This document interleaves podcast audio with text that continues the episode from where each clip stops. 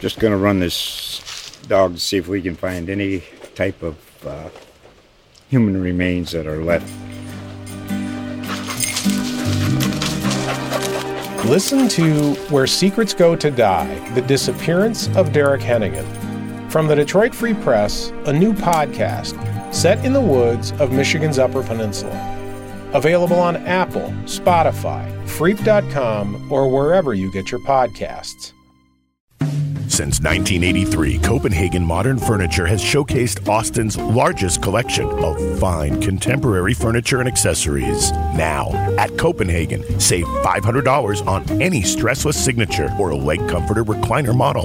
For more ways to save, shop online at CopenhagenLiving.com or visit the showroom on Barker Lane. Copenhagen Modern Furniture, Austin's premier destination for everything contemporary since 1983. Welcome to I Love You So Much, the Austin 360 podcast, a show for everyone caught up in an ongoing love affair with Austin, even if it's complicated. I'm Addie Broyles. And I'm Alyssa Vidales, coming to you from the shores of Ladybird Lake and the offices of the Austin American Statesman. Everybody loves warm cookies, but not even Tiffany and Leon Chen could have imagined how much people love warm cookies delivered. The Austinites, who met in high school but fell in love at the University of Texas, are celebrating the 20th anniversary of their company, Tiff's Treats, which started as a cottage baking business in Leon's college apartment. Now they deliver thousands of warm cookies every day in Austin, Houston, Dallas, and have expanded to Nashville and Atlanta. We brought the cookie lovers into the studio to chat with them about the ins and outs of cookie delivery, hosting their own Cookie Olympics, and making it work as both life and business partners.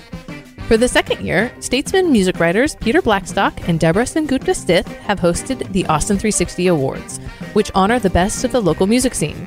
I chatted with them about this year's honorees. And as always, we'll end our show with a toast, a set of recommendations of things we think you should be checking out right now. But first, pour a glass of cold milk and get ready for a cookie craving. Here's Tiffany and Leon Chen. Leon and Tiffany Chen, thanks so much for coming into I Love You So Much. Thanks for having us. Thanks for having. Congratulations on 20 years of delivering hot cookies around Austin. Thank you. Alyssa and I are big fans. Big fans. Big fans. Uh, 20 years is no small feat for any small business, and you're also married. And you met at UT when you were students. And so I really just kind of, That's so cute. it's a meet cute. I really want to hear just this origin story. When you celebrated your 10th anniversary, I wrote a pro- profile of you, and um, you were babies at the time. Not really, but you didn't have babies yet. You hadn't expanded outside, outside of Texas yet at that time, and now you're national in some ways. So tell us how this all got started. Well, first, I have a funny story about that 10 year um, story because when we did that interview, we were not engaged, but for some reason, the caption accidentally read something about something, then something, then they got engaged.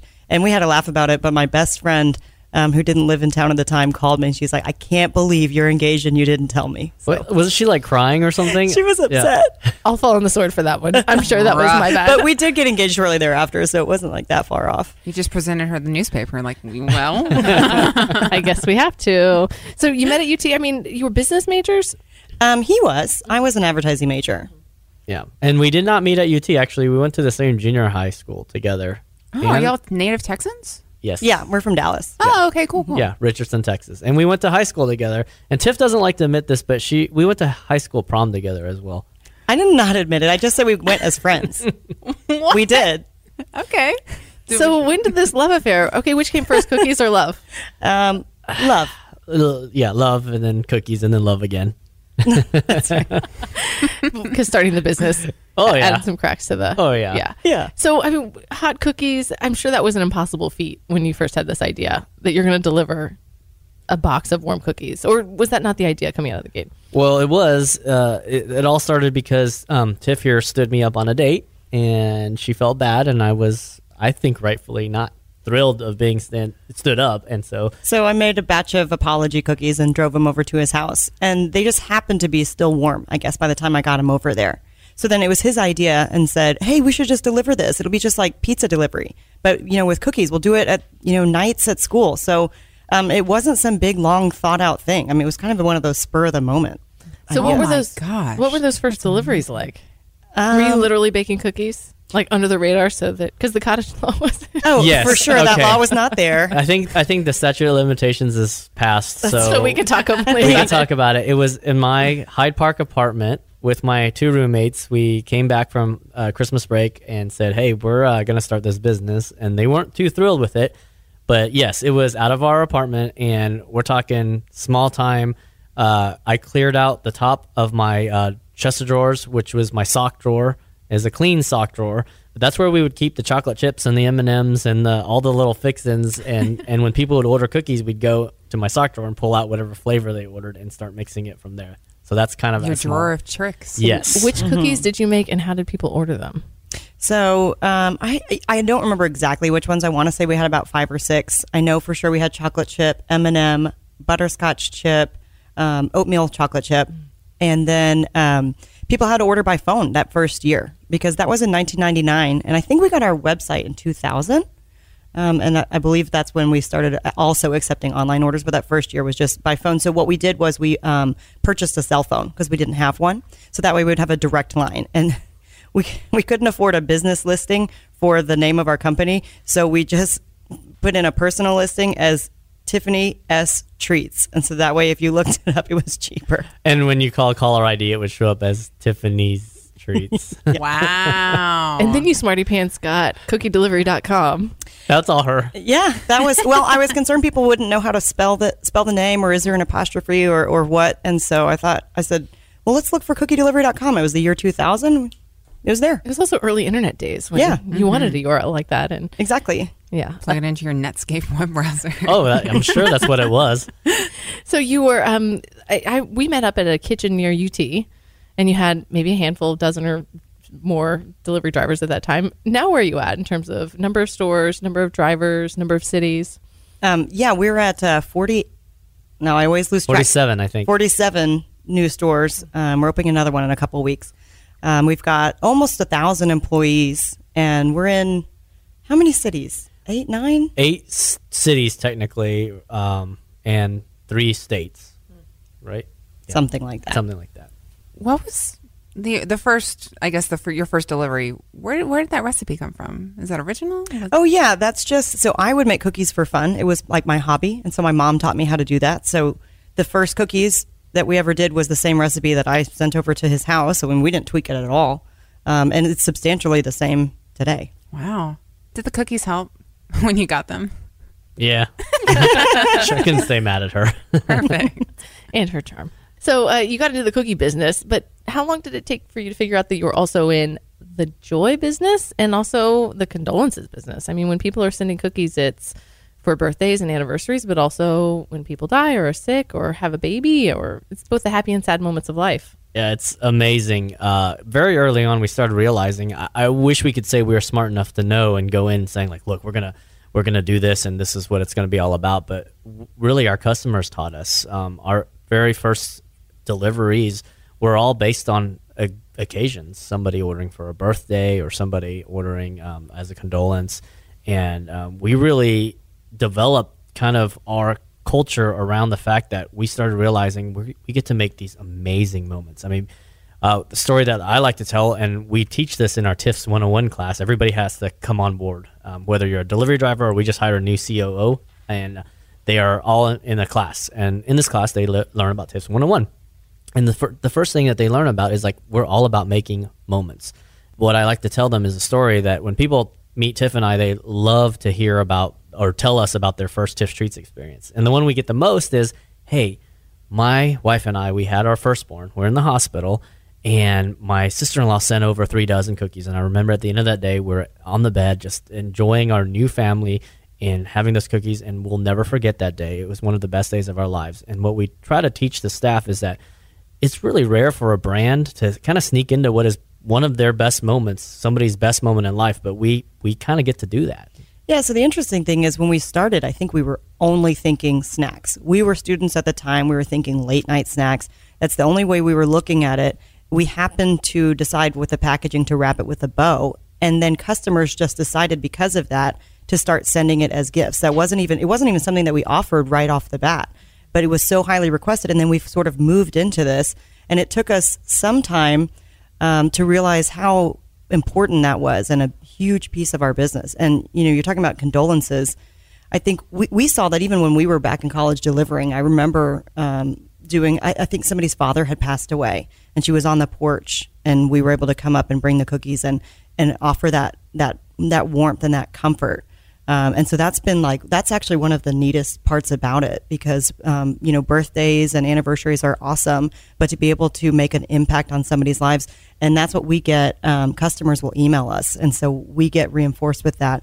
Just incredible stories about how we made a difference in their day, or or able to comfort either them or a loved one. So that's been a, that's that's neat, and what it's done is it's given us purpose. Yeah, and one of one of my favorite stories that we had from someone who was answering the phone. They took an order, and um, this this employee loves telling the story, and it was from um, an admin at an office, and she was a longtime admin of her boss, and they got to talking, and she was ordering cookies, and um, they asked her why why are you ordering cookies, and she said, well, my boss's um, mother recently passed away, and he used to always tell us uh, that when he was a kid, and every time it rained, uh, when he was at school, he got to come home and he knew there'd be warm cookies, so that was their thing.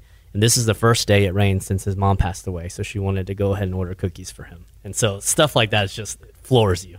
That's so sweet. I mean, we have TIFF treats all the time in the newsroom, and I, I guess I contributed to with being so many locations, but we have, as a news like web desk, have sent cookies to the Dallas Morning News whenever they were dealing like working nonstop on the uh, shootings that happened up there in about 2016 20, or The 2018 shootings, yeah. one of those And then likewise, they sent sent cookies down here when the bombings were happening, right? yeah. it was just like kind of like hey we're all in this together and we're thinking about you and it's been pretty great to get It's like cookies being this uh, primal bonding experience. It is. Yeah, we call it warm cookies, warm moments. That's Yeah, it's something really- about that nostalgic of the product and then the fact that it's warm. And the other thing is that it's shareable and it's a treat. And so it just kind of brings people together no matter the occasion. So, how quickly are you going to open up in Southwest Missouri? Because I think about that at least several times a month because I want to send cookies to my family. And I know everybody's asking you when are you going to go to you know California or you know Oregon or something. How do you make those decisions about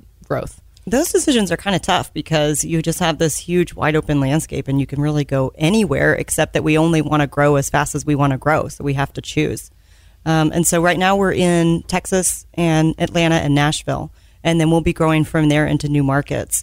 But Why don't you tell her how we came up with Atlanta? Like why? Yeah, so for Atlanta, so the one that was the first outside of Texas, we were looking for something that was kind of similar to Texas because we wanted to change as few variables as at once as we could. So we're looking for something with relatively warm weather, something that was like a vibrant city that had lots of business districts because we do a lot of deliveries to people at work. Um, and then something that was close to us, we could get to on a direct flight.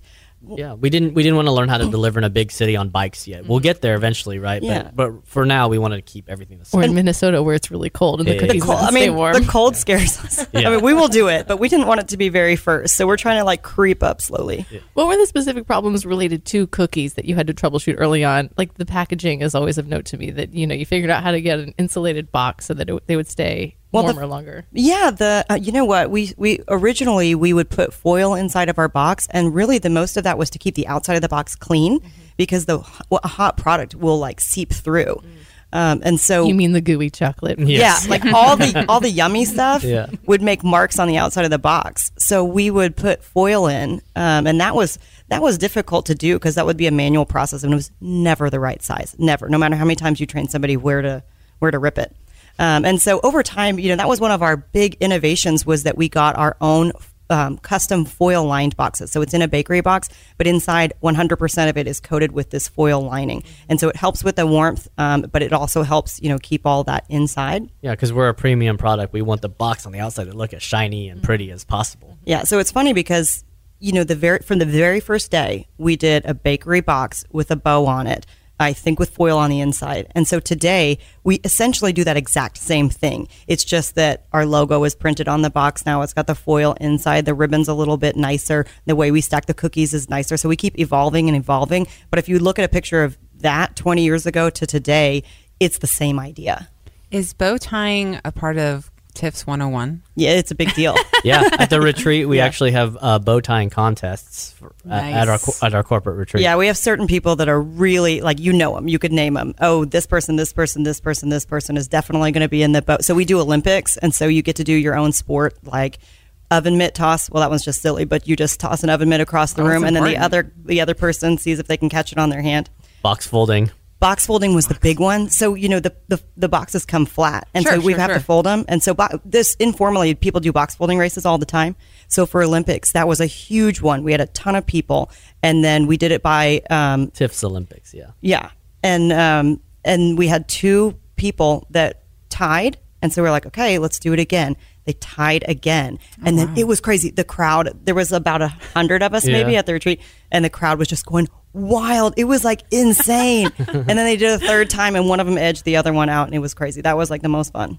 I, rem- I I know what it's like to like just you. be- It, it's a mindless activity at one point because when I worked at my first job was at Cinemark. Like you just build those like kid boxes and mm-hmm. just becomes like origami of like, mm-hmm. muscle memory. That's Yeah. awesome. Well, the fact that you have created all these mini cookie factories and all these, not a fact, I mean, to have the production that you have where all the cookies are the same and you have the, the taste is the same and the size is the same and the boxes that look the same, to replicate that across all of your markets and all of these little neighborhood baking, they're like mini baking factories. I mm-hmm. just They commend really you are. for figuring that out. Well, because thank that's you. no Thanks. small feat. Oh, we're still trying to figure that out. That's the hardest part we think Yeah. about expanding is figuring out how to make everything uniform. But then you also don't want to lose your soul. Mm-hmm. You know. yeah, when we first opened in Dallas, so our Dallas location was actually our second location ever, and so immediately we were doing two different, completely offsite, and and for the management team there, we kept thinking, well, let's empower them to feel like this is their store, and you know we don't want to step on them too much.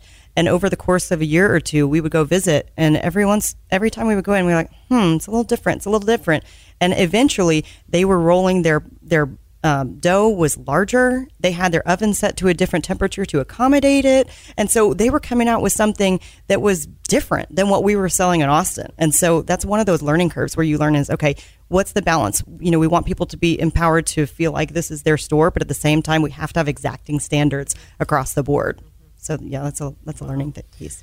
Okay, so 20 years you've had the opportunity to deliver cookies to a lot of businesses and nonprofits. You have a lot of nonprofit friends in Austin and beyond. Tell us how you are incorporating them into your 20th anniversary celebrations.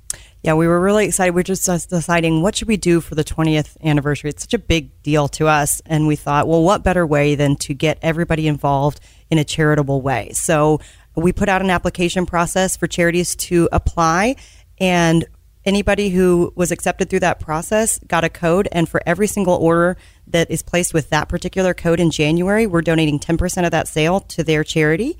And then at the end of the month, the one that has the highest dollar sales is going to get $20,000, a check from us for $20,000. So it's been really fun and we've seen a lot of engagement through it. And so we just love it. We, we love doing that. It engages our team, it engages the community, and um, it's an exciting time for us. Yeah, all of our communities because we're doing this in every Mm-hmm. one of our markets. You also have Andy Roddick and Brooklyn Decker on board these days. Tell us how that partnership's working. Oh, it's awesome. They are such a fun couple, and they're just a really great fit for us. So it's working great. We've filmed um, three commercials. Is it three? Yeah, three. one each, and then one of them together. They're awesome. They were such a hit um, on set. They're just really pros. And um, so we did that, and, and they they support us with getting the word out. Um, and so they've been a neat partner. Yeah, they're, they're, they've just been wonderful partners, and we're going to do a lot more with them coming up, in fact. Well, people can stay tuned to uh, your social media channels for some info about a South by Southwest party that will be coming up if you are a badge holder. Um, okay, my last couple of questions are: one, do you ever get tired of the smell of cookies? And two, uh, what is your very favoriteest cookie after all these years? So one, I think if you're in the store, you can't smell it. I think that's what anybody would say. Because you get nose blind to it. you do. Yeah, I was uh, I was working out once at the gym, and then these three guys were working out next to me, and I heard one guy say to the other guy, "Dude, do you smell like cookies or something?" And I swear to God, I was so embarrassed, and I raised my hand. I was like, "I'm sorry, that's me." And apparently, I just walk around smelling like cookies. This is a long time ago when I was in the stores. We used to have this friend that would come over to our house, and I had we had like a coat rack when you first came in, and my purse was on it. And he would come in. First thing he would do was smell my purse. I was like, dude, that's gross. He was like, I'm telling you, it smells so good. It's in your DNA. It's a good smell to have, actually. And then, do you still do you have a favorite cookie? Uh, yeah, oatmeal chocolate chip is my favorite. Yeah. Uh, Snickerdoodles is mine, but for that's off the regular menu. But we have special flavors every once in a while, and red velvet and banana nut we do about once or twice a year, and those two are my favorite off the menu. Yeah, I like milk chocolate toffee. We'll do sometimes. We have a salted caramel coming up later this year. That's really good. What's the most polarizing cookie? a butterscotch chip, which is we pulled. Actually, we pulled it. It was right after that story that we did with you at our ten year. It was part of our ten year anniversary. Was that? Uh, oh no, that's not when we pulled butterscotch. That's when we added peanut butter chocolate chip. But we pulled butterscotch. We did a March Madness a few years back and put butterscotch against some other flavors of the week, and then put them in a contest. And chocolate chip pecan ended up dethroning butterscotch chips. And the hate email we got, and we still get on social media, is unbelievable. It's like we insulted their child to their face. It's Cookie haters? I mean, cookie haters, Butterscotch butterscotch lovers. lovers. Oh, okay, mainly. okay, that's true. Yeah. I think Yeah. people feel pretty strongly. I thought you were going to say oatmeal raisin. That seems to be the most controversial cookie that I. oh really? Yeah. Well, Yeah, I, you're not wrong. I think you're right in that it, a lot of people love it, a lot of people dislike it. I'm not an oatmeal raisin person, but I do understand that it's popular. Well, a few years ago, you helped us judge our cookie contest. And Yeah. I'll never forget you saying, "We draw the line at raisins. Yeah, we don't dried fruit. There are no more no more dried fruit in our cookies except for raisins." That's, right. And they always, always bring them to me, dried fruit ideas. Mm-hmm. Always. And I'm taste testing. I'm like, I'm telling you, uh, it's They not going to get through. Yeah, they, they don't, don't- sell. yeah. Yeah. Yeah, you got to use fresh fruit. So, like for the banana nut, that's fresh bananas. And we did an apple cinnamon once that was so good with fresh apples. Problem is, it's super sticky. So, our staff like hates it when we do things like that. The banana nut is too. But um, yeah, if you don't use fresh fruit, it just doesn't play. Do you kind of like go through your memories according to like cookies? Because I just see in the conversation, no, no, no, that wasn't butterscotch. No, those banana nuts. Yeah, right. we Like go it seems like there's like milestone moments. Yeah, for sure. we go through milestones based on our uh, our personal life, based on how m- how many stores or what store opening. We were in 2006. We were on the beach in Jamaica, uh, one of our only vacations we could take, and working on our Dallas store layout. Right, and then we 2010 when we got married, it was over something else. What about when the twins were born? when the twins were born, um, you know what I think about that was that we were building our very first office. So I oh, be, Wow. I remember because I hobbled around to do a site tour of it to show everybody how it was going. And that day I was like, gosh, I just it's all I can do to walk through this office right now. I feel so bad. The twins were born like 12 hours later. Because she had preeclampsia. It turns out she should have been at the hospital. well, I wanted to make it to this particular meeting on September 22nd, and my CTO, who had had kids before, kept telling me, hand off all your stuff to me before that meeting. I was like, no, no, no. You know, I wasn't due to even deliver until October 8th. I was like, no, no, I'll, I'll be good. And she's like, mm, well, I ended up having on on September 24th, so we kind of both won. I was like, I told you I'd make that meeting. And so now you have some cookie loving kids. Uh, sure. yeah, we, we, do. do. They actually really, really love cookies. Yeah. Good.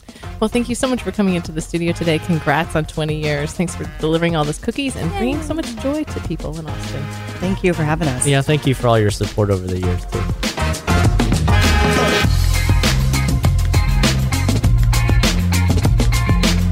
Who was the best musician in Austin last year? What about the best venue? Let's find out from Austin 360 music writers Peter Blackstock and Deborah Sengupta Stith. So, we're going to talk about the Austin 360 Awards. Your babies.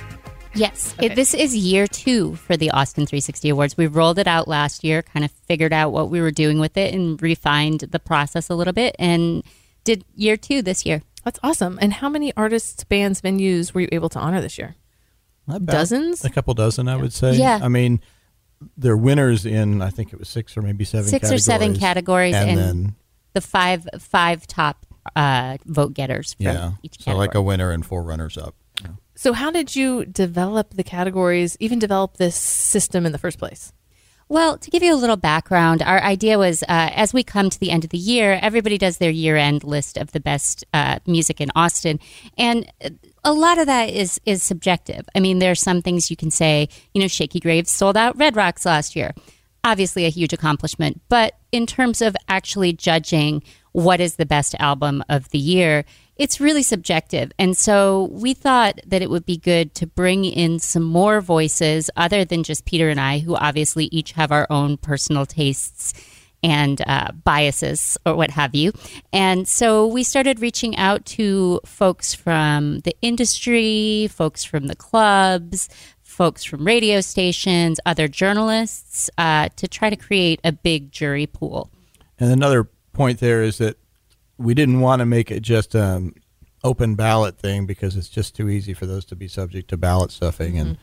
people sending in, you know, however many voting a, a billion times. So between the their two of you, you sort of narrowed it down to what you figured the top choices would be in each of the categories, and then sit that out to the No, voters? we actually uh, we actually send a, a request for um, candidates out Yeah. to all of our voters. It's a two two rounds voting process, one for nominations and then one for the finalists. yeah, the, t- the top names that come up in the nominations end up being the ones that are voted on. What were some of the surprising names that floated to the top when you were in that process? I'm sure you discovered maybe some either new artists or albums you hadn't caught yet. Well, Quin NFN is uh, this rapper who's 17 years old and is blowing up on the YouTubes. He is putting out these videos that have millions upon millions of views, and he wasn't exactly on my radar. I had heard about him, but I just didn't realize how much heat he was actually coming up with. Sure. So- Did he end up winning? no, he did not. Hey, you're it's at a certain point you're a winner just because you get to the the finalist stage and maybe in the pages of the Austin American Statesman soon. Well, and one that we, I wouldn't say was a surprise, but I, it was a little bit of a surprise to me that they won their their category was was Black Pumas who won for Song of the Year for Black Moon Rising, just because they're very new. This was their their first year, and and uh, Deborah wrote about them as one of our artists of the month earlier this year. So we knew how good they were, but it was nice to see them already getting that sort of props for for Song of the Year in Austin by their peers. Shoot me down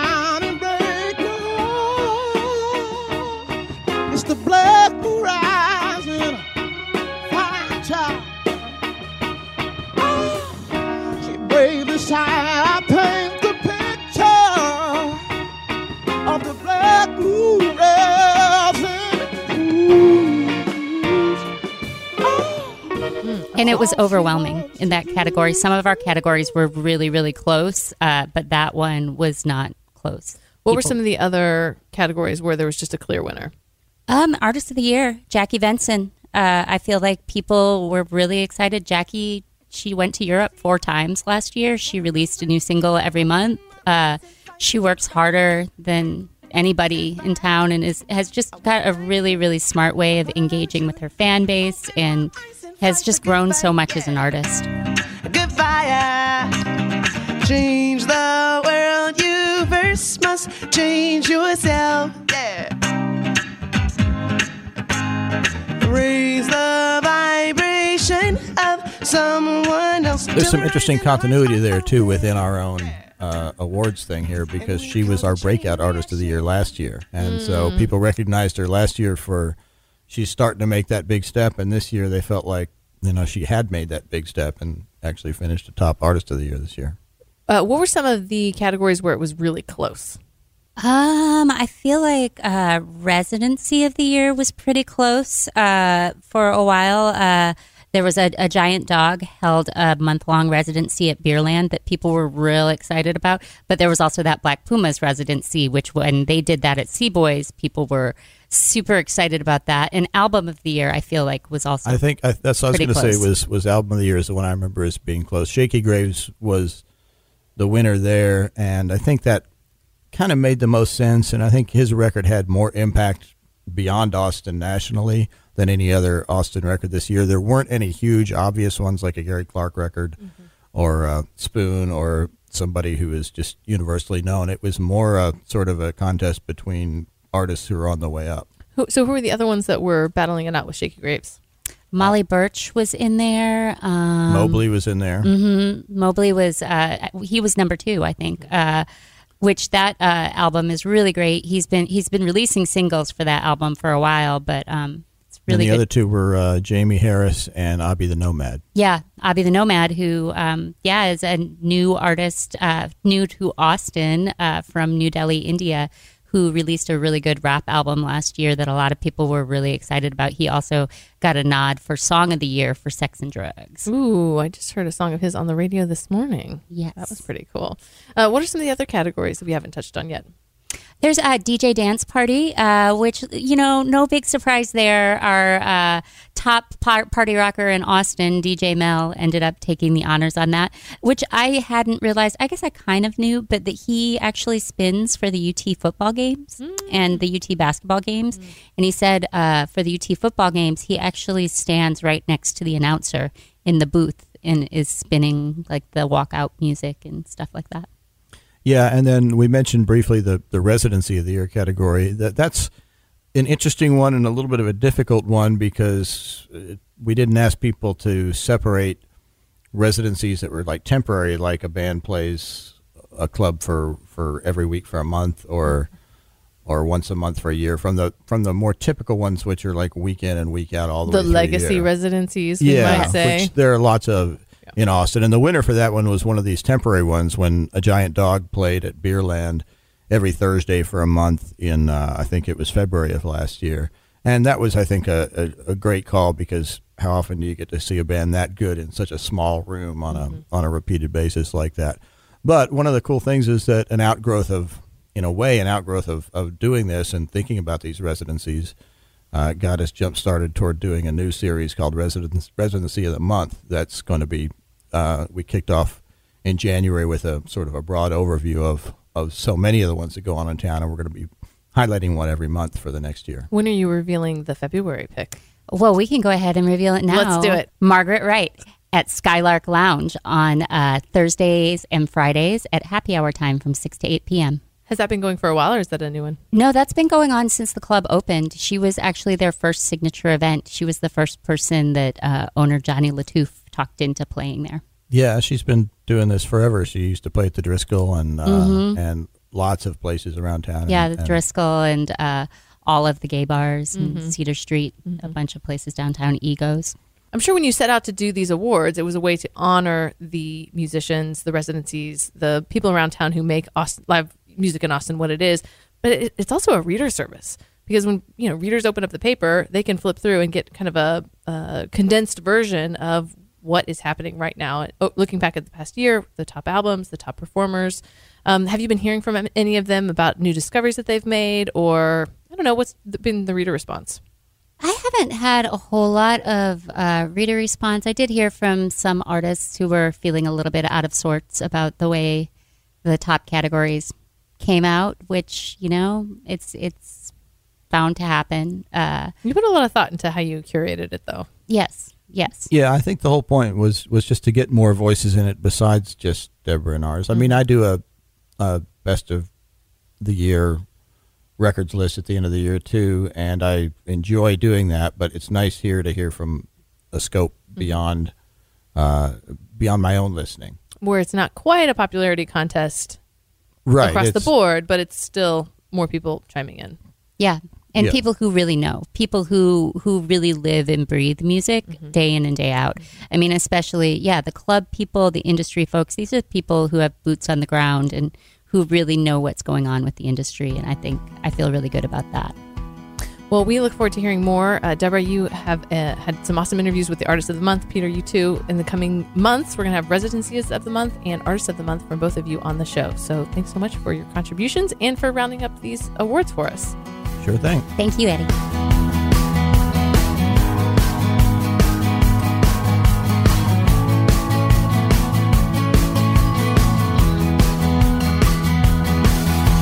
And now we've come to the part of the show we call a toast, where we will all share something we're really into right now. Eric Webb, what, what are you into? I have some zeitgeist for you. So I think we've all heard of Russian Doll, the new Netflix series. Mm. Yes. It's Why? very bingeable. Uh, it stars Nata- Natasha Lyonne from Orange is the New Black. So she has, I think, now ascended to the position of like head Netflix celebrity because this is now two Netflix hit shows that she has been on.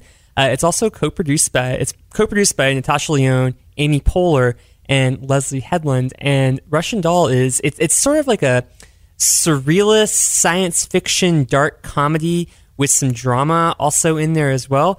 It is 38 eight episodes, I think, 30 minutes a piece. 38?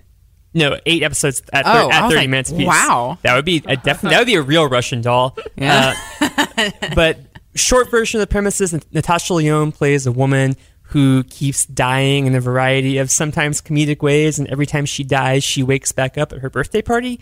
So oh wow, how interesting. Mhm. There's been a lot of Groundhog Day comparisons, which I don't think are entirely fair because it's actually so much deeper. And what it ends up being by the end of the season is this sort of metaphysical look at grief and addiction and loneliness and you know how we let people in or how we don't let people in and how much like we actually need each other uh, it is real cool and you don't even really realize that that's happening until it kind of like sneaks up on you and gets because it gets like trippier and trippier and trippier as the show goes on it's absolutely wonderful it's a breeze to watch and i cannot recommend it highly enough I have always loved her stage presence. Yeah. You know, she just carries herself and she's such an awesome queen and she has been since she was like a teen actor. Mhm. Well, she's also one of those actors who's always sort of playing herself, but she's sort of like turns her character. It, it's not like she can't act; she can definitely act. She's just bending the characters into her own like force of nature personality. And this is the first show that she has really been the headliner for, right? I think so. Yeah. Yeah. That's Yeah. really cool. Um, okay, I'll go next because I just finished the most fantastic bowl of Sichuan noodles that I didn't know what was in the noodles. So I used my Google Translate app and I was showing my colleagues in the podcast room how this worked. And I had this realization that not everybody knows how this works. So Google Translate has an app that is an augmented reality app.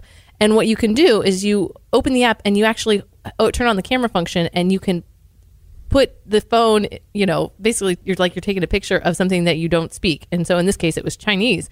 Um, I have used this app in Sweden, uh, where it's, I mean, it's easier to read the characters in Sweden than it is in would be in China. Um, but then it actually will sh- display the text in English or whatever language you choose on the photo. So that's the only augmented reality that I use. I mean, my kids are really into Pokemon Go, but for me, this is my version of Pokemon Go. Um, so my specific toast is to download the Google Translate app on your phone if you don't have it already, and then go to one of the amazing Asian markets in the city.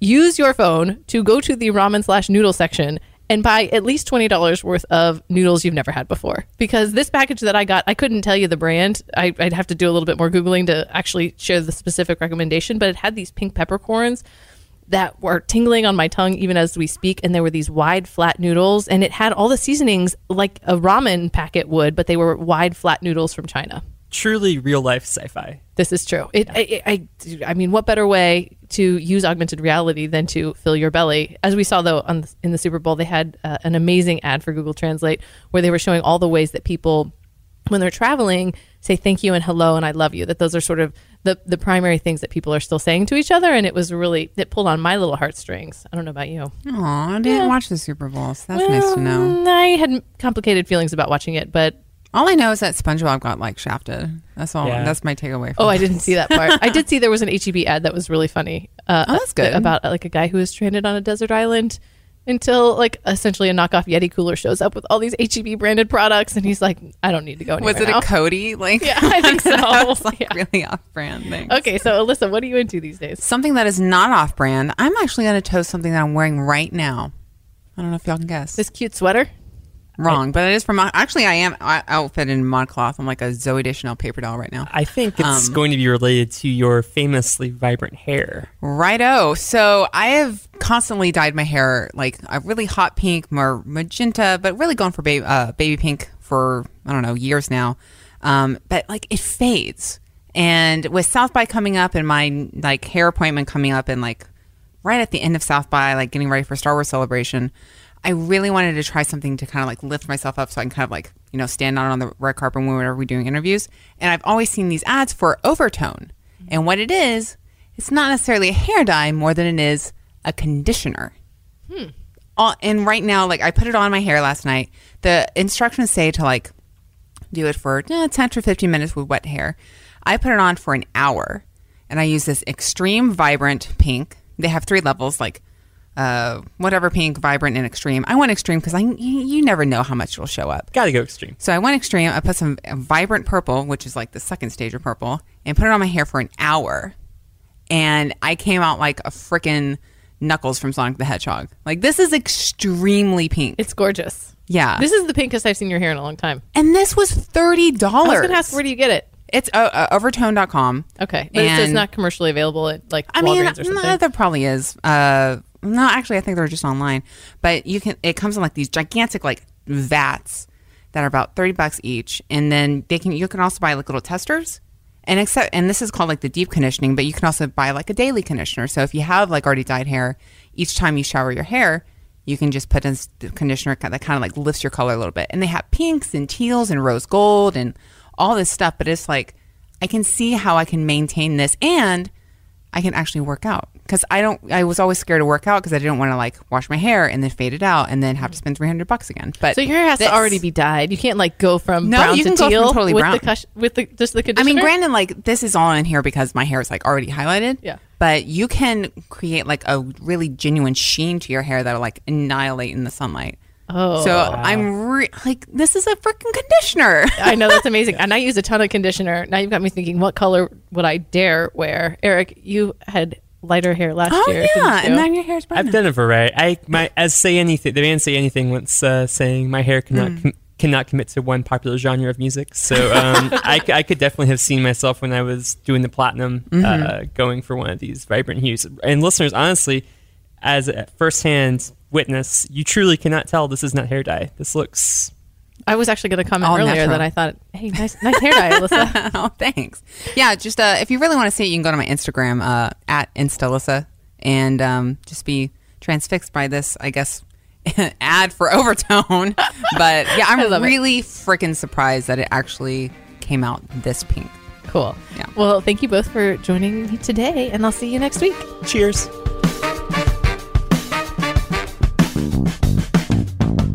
That's our show. Thanks for listening. Our theme music is provided by local band Hardproof. To keep up with us online, we're Love Austin 360 on Twitter, Instagram, and Facebook. If you get a chance, please leave us a review on iTunes. It helps other people find our podcast. I Love You So Much, the Austin 360 podcast, is a production of the features staff at the Austin American Statesman, and the show is produced by Alyssa Vidales and Addie Broyles. You can find everything you'd ever want to know about this show and its contributors at austin360.com slash love austin360. And if you want to pitch us an idea for the show or give us some feedback, shoot us a note at loveaustin360 at statesman.com or leave us a voicemail at 512-912-2504. We couldn't do the show without you, dear listeners, and we can't thank you enough for lending us your ears, your comments, and the heart shaped candies that you saved from last Valentine's Day. Until next week, we'll see you lining up to grab the last minute flowers for your sweetheart.